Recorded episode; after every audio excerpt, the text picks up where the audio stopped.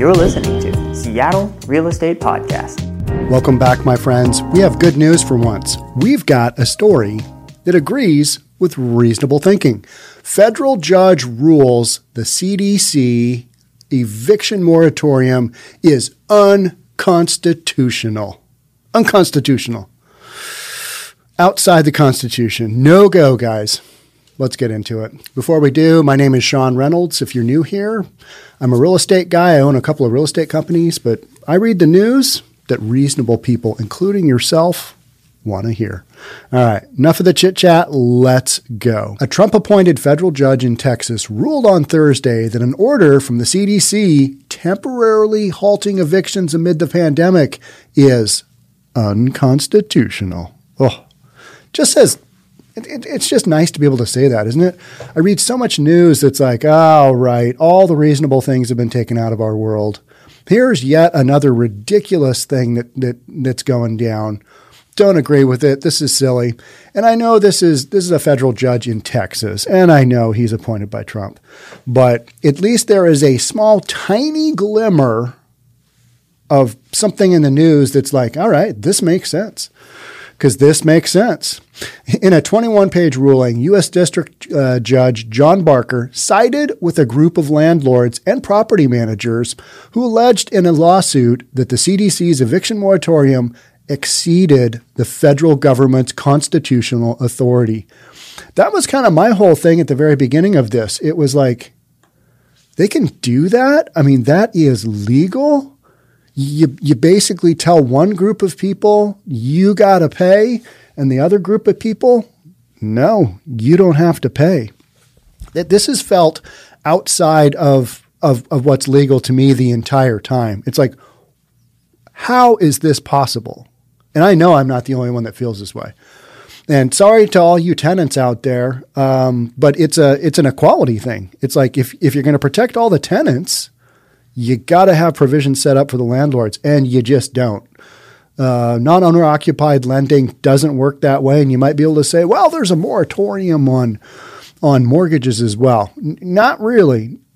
There, there's some stuff on owner-occupied, but even those are tricky at best. You don't hear a lot of people talking about, yeah, I just stopped paying my mortgage because, you know, there's that ban. You don't hear that because the implications of stopping making your poor mortgage – I mean, it's it's horrific, and we work through that every day. So, hey, Sean, I got a deal blowing up. My my um, buyer, they didn't make their payment on their existing mortgage um, once in the last year. And ask any mortgage guy what happens when you miss one payment. It's not good. There's some explaining to do, and that's if you can get a mortgage. So, without being hard money. So, make those mortgage payments. But tenants in today's world, ah, you know what? I'm not feeling it. I'm just not going to make my, my rent payment. Just not going to do it. And guess what? Landlords basically can't do jack anything. So although the COVID nineteen, here's, here is, here is a quote that I love. Although the COVID nineteen pandemic persists, so does the Constitution. Oh, love that. So does the Constitution. It persists throughout all of this ridiculousness. Let's have these people pay. Let's have these those people over there. They're good. Yeah, we want to. Because the whole thing is, at some point in time, you got to pay the piper, right? You're going to have to take off all of these ridiculous housing restrictions.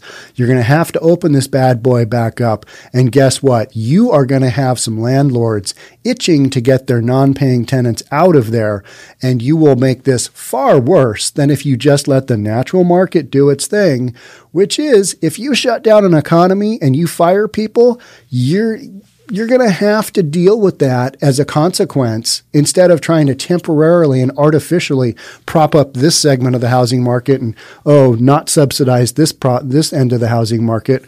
People have just been assuming, oh, landlords, they can afford it. I've got a second article here on the Seattle landlords. They lost a case recently in state state court. And um, we're going to read that too. And, you know, why wouldn't a landlord lose a case in Seattle? Because things are so one-sided here. And um, all right, let's keep going. This this is uh, the Judge Barker. Judge Barker. Not from like a T V show or I can't remember. Somebody. This lawsuit presents the question of whether the federal government has the authority to order property owners not to evict specified tenants. Plaintiffs argue that this authority is not among the limited powers granted to the federal government in Article one of the Constitution, and thus the decision whether to enact an eviction moratorium rests with a given state. So you can't do it on the federal basis, right? I thought the whole the, fe- the whole federal thing to me is like, what? What are we doing? In what world are we doing this? This makes no sense at all. Doesn't make sense in my world anyway. The world I was raised in that apparently is nowhere in sight anymore. Disagreeing, the federal government argues that a nationwide eviction moratorium is within the Article's grant of federal authority to regulate commerce among the states. Uh, how? We don't really get that answer, do we? The federal government cannot say that it has ever before invoked its power over interstate commerce to impose a residential eviction moratorium, because it hasn't. It did not do so during the deadly Spanish flu pandemic, nor did it invoke such power during the Great Depression. So we didn't do it during the Great Depression. We didn't do it during the Spanish flu, which was what? I think, was that nineteen eighteen? Something like that? Um... And but and yet and yet we're doing it here now with the corona sniffles. You know what I mean? It, it's kind of like, what? Why? The federal government has not claimed such a power at any point during the nation's history until last year. All right. So, you know, you've basically got a power struggle here. And let let this one group, let this one group, they're okay. The other group, nah, they got to pay. Somehow, th- that to me, right off the get-go. Uh, and I've talked about this many, many times. It's just fundamentally wrong. It's a free market. You got to let the free market go. And if you're going to have to shut down an economy, you're going to have to live with those consequences, meaning a lot of people lose their jobs, can't make their payments. Guess what? You got to deal with that. Whatever governor you are in whatever state you're in, if you're doing that, those are the consequences. You got to deal with that. You can't have an eviction moratorium cover all this stuff, because at some point in time, you're going to pull that evict, you're going to pull that Band-Aid off, and guess what's going to happen? You are going to see some bleeding. Rip that Band-Aid off. Let's go. Because the remaining plaintiffs are, this is the judge again, because the remaining plaintiffs are entitled to judgment as a matter of law, the court enters summary judgment granting declaratory relief in their favor. Although the COVID nineteen pandemic persists, so does the Constitution. Now we're reading it in greater scale here. Love that. Declaring the scope of constitutional power is thus proper relief, and a federal court with jurisdiction has a virtually unflagging obligation to exercise that authority to resolve a case before it. Let's hear the gavel just go, whoosh, done. Game over. Nah. Any pending motion is denied without prejudice is moot. Final judgment will issue forthwith. And guess what? It's probably going to get appealed, probably get overturned. I don't know. You know what I mean? The C D C order was initially issued back in September, which generally made it a crime for property owners to evict tenants who were unable to pay rent and had no options for affordable housing. But that is not the case. It's a case of tenants going, yeah, I just don't feel like paying. And you know what? It's going to rack up some back rent. We'll see where this goes. Maybe they'll just tell me that I don't have to pay that back rent. And it kind of seems like that's the direction we're going. Here in Washington, Washington State, we are saying, we'll get you some federal money, Mister Landlord, but you need to you need to be a partner with us on this, and you're not really going to get anything. But in our partnership, it's a one-way partnership, and we're going to require you to forgive twenty percent of the rent that you're owed. Is that constitutional? How does that work? How is that fair? Well, we all need to spread the, you know, the lost money over all kinds of different parties. No, no. Give the landlord one hundred percent of what he's owed, and then let him keep running to whomever he wants. That is, that's the way it should be. Let the market prevail, fair market. Otherwise, you're messing with stuff that you're going to play catch up on forever. And that's where I'm afraid we're at, is with these moratoriums. Once you set them in place, mm, that's difficult to go back and, all right, now the morator- moratoriums are off. And now you're literally going to have a bunch of people get kicked to the curb. You know what? And we're going to, what we're going to do is say, yeah, told you so. This is what happens. You got to deal with it. And I don't want to see anybody lose their place. I really don't. But what's the solution here? What's the solution? Just a bunch of federal money? More, let's borrow more money, pay everybody back, get everybody whole? I don't know. Those protections were extended by Congress, talking about the, the C D C order. Those protections were extended by Congress and later by the Biden administration last through March. So we just keep kicking it out a month or two, six months, and oh, we're, you know, we're we're letting all the states go back to to normal, whatever that is. We're we're kind of getting back to business, moving along, opening things up. At least we are here, and that's how it feels here in the state of Washington. Still highly restricted, but it's like, okay, you got your restaurants open, you got your gyms open, but with massive restrictions. It's it's not, we're not at profitable levels yet for the individual small business by any means, but they can at least survive. And that's kind of, that's a win in today's market, is survival. That's what we're talking about. And yet you got all these politicians going, oh, everything is great, this is awesome. But let's not have those tenants. Let's not have those tenants pay. They don't need to pay. Let's let's make that clear. Because, man, when we take off that moratorium, this is going to be a train wreck. And I, you know, I hear a lot of people saying that, and I understand that, you know, there's a lot of people that are at risk here, but you got to deal with it at some point in time. And guess what? That time is now in my books. It's now. It's go time. Let's go, folks. Create a solution. Let's get on it. But in Thursday's decision, Barker ruled that Congress lacked the constitutional authority to grant C D C the power to halt evictions nationwide. Hmm, this is going to be a battle. It's going to be a battle. Barker also found that the C D C's order threatened to encroach on landlords' rights under state law. What? I think it does. I think it wildly encroaches. This has just been, this has been a disaster from the get-go. The plaintiffs were represented by two conservative legal groups, the Texas Public Policy Foundation and the Southeastern Legal Foundation. The conservative groups hailed the decision as a win. It'll be appealed, overturned. Uh, let's move on. So that was the good news. Here's the crappy news. Crappy news coming out of Seattle. Can you believe that? Ah. Seattle landlords lose eviction policy lawsuit against the city. Wah, wah, wah. Yeah, I know. It's this, it, it, this is my proud city, right? The Seattle law that gives apartment residents a pandemic-related defense against eviction was upheld Wednesday, along with the city's wintertime eviction ban. Doesn't it make it sound like there's a war going on here, when in reality, it's just a contract for a place to live? And that contract is not being honored because one side ain't paying, which is part of the contract. And the other, and, and that's per federal law. And the other side basically doesn't have any relief at all. They still got to pay. The Rental Housing Association of Washington, the R H A W A, the more letters that you have in your, in the name of how you break down your company or whatever, the more letters that you have, and this one is RHAWA, the more significant you are, right? Don't you ever see, see that and go, what? That, that, that's the longest, dumbest name. I make fun of that a lot because it's pretty easy to make fun of. The Rental Housing Association of Washington would have been skunked had the King County Superior Court Judge Joanna Bender upheld part of a third ordinance that sought to prohibit landlords from collecting interest accrued on non-payment of rent. So they're going to get a little bit of interest. Otherwise, they would have lost everything. So the judge threw them a bone, a very tiny bone, an insignificant bone. Don't throw me the interest. Throw me the principal right now. Right now. Let's figure that out. Give me my money. That's what landlords are saying. Or let me boot these people out and let me get a real tenant in here who's who's paying.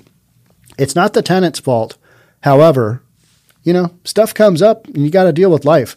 It's kind of like all these business owners that have been arbitrarily shut down, and same thing. They haven't had any real um you know, relief. You got a little bit of P P P money, and that has been good for some businesses, but it's just not nearly enough when you get shut down, because the money doesn't, I mean, it helps, but it doesn't cover everything.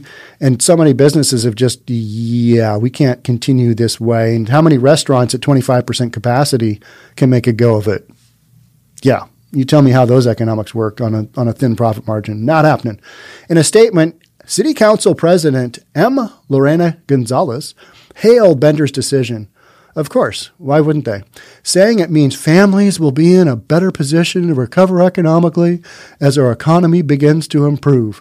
Well, maybe if they didn't have to pay for gas for their car, or maybe if they didn't have to pay for utilities, maybe if they didn't have to pay for food. I mean, let's just cover them with everything and just, you know, let, why not? Just, just give them everything. Landlords, nothing. You guys get a lump of coal for Christmas. That's what you get. You get. That's what you're getting.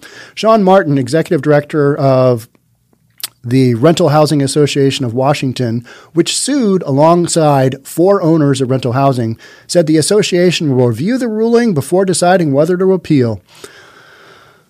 Again, I don't have any hope that this will go anywhere, but you got to try, right? He said the laws are among the several the city has approved in recent years that threaten the businesses of small landlords or housing providers, as the association calls them.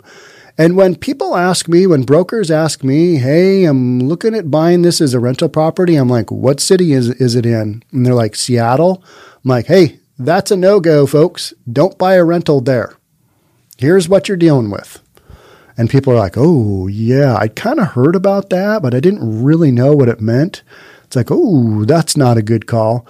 So as a real estate broker and as, as an appraiser, I can't honestly recommend somebody buying a rental unit with a Seattle address because it's such an uphill battle. And look at this stuff during the pandemic that Seattle landlords are dealing with. I mean, it, it's crazy.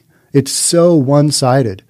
You are basically, you know, you're the, the you're viewed as the massive haves versus the massive have-nots. But the problem is, is the massive haves aren't so massive. So many of these are small landlords.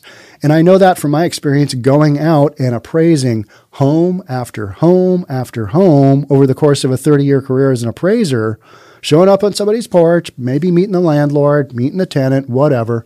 Yeah, I own this this one and I own one more, but that's really about it. That's all we can afford to put together because it takes so much money, so much capital in the state of Washington to buy a rental because everything's so expensive that there's just not a lot of folks that are out there doing that. And, and the majority, the vast majority that I ran into were single owners, and they don't have, they're not a big corporation that has massive dollars behind them.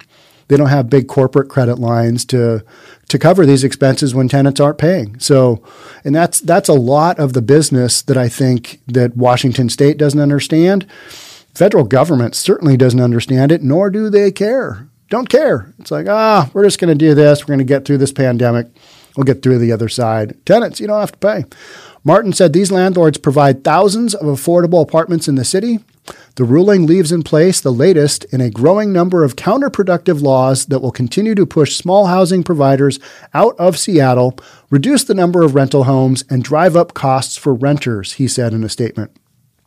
Totally agree with all of that, because there's no incentive to have a rental house in Seattle other than the fact you've got some amazing appreciation. But if you can't hold on to that home because you've got a tenant in there that you can't evict and you don't have the cash flow to cover it, what are you going to do? Well, you can get them out by selling it. And that's exactly what's going on here. You can either move in as an owner occupied, as one of the owners moving into the to the rental place. That's that's one solution you can do here, state of Washington. The other is you're going to sell it. So you're going to see fewer in a state that needs more rental housing because we just don't have enough rental housing. We don't have enough housing in general.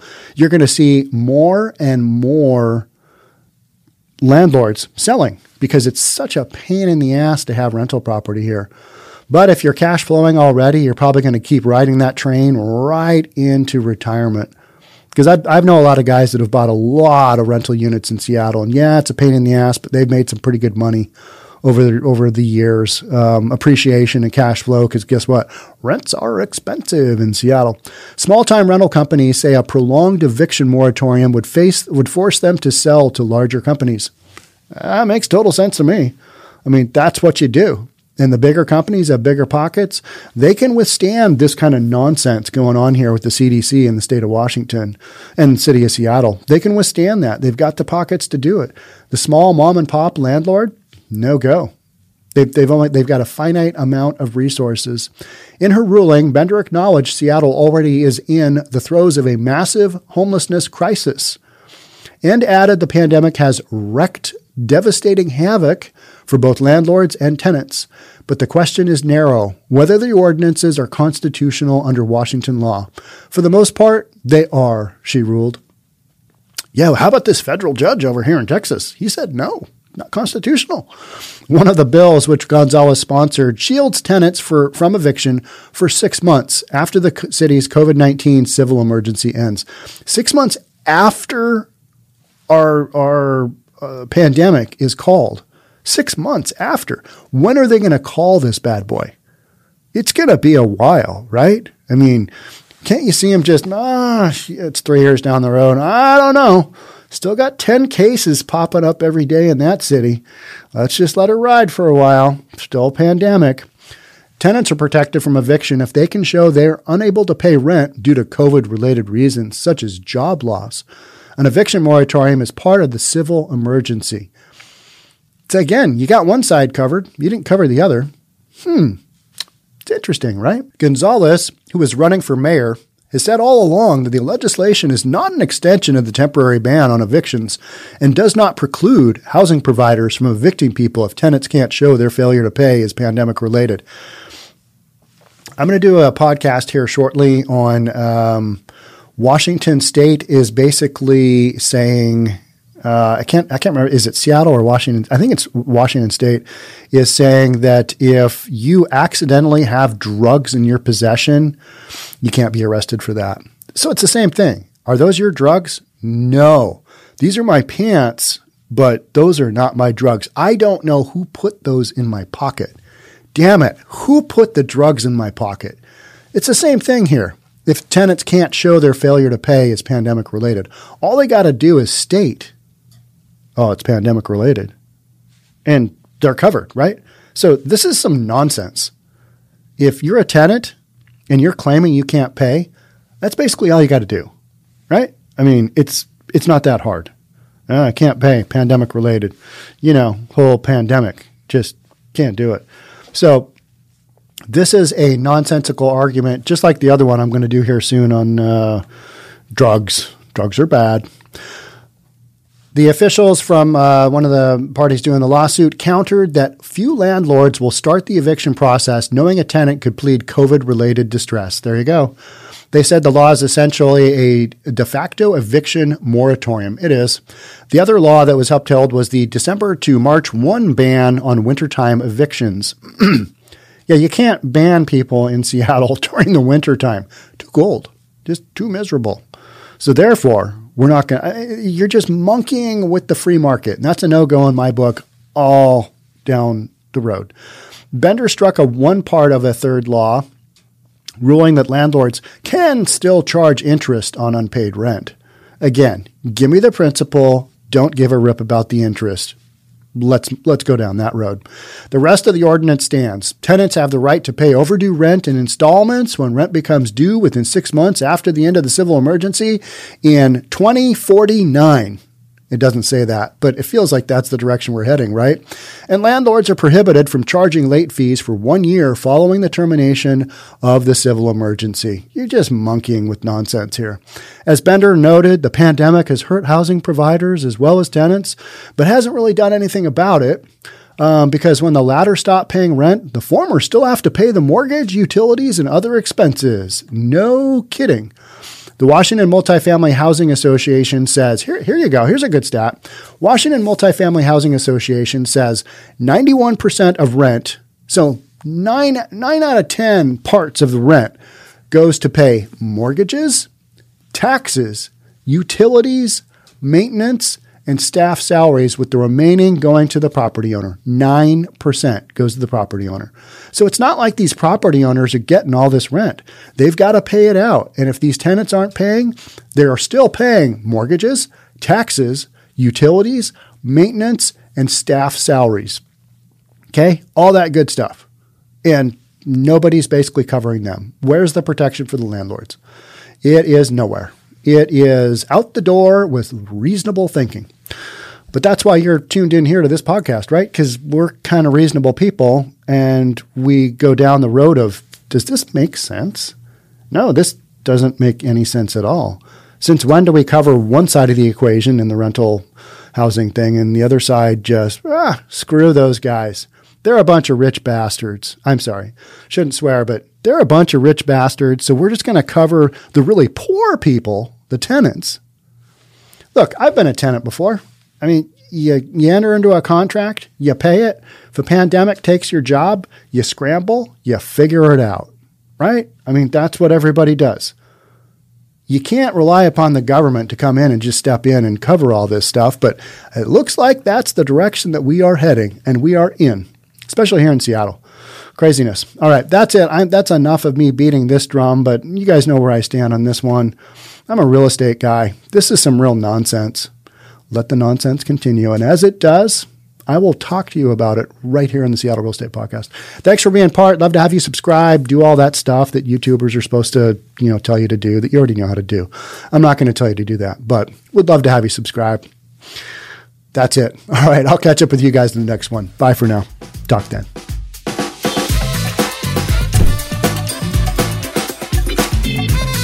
Don't forget to subscribe to our channel and hit the notification bell so you'll know when our next video is out.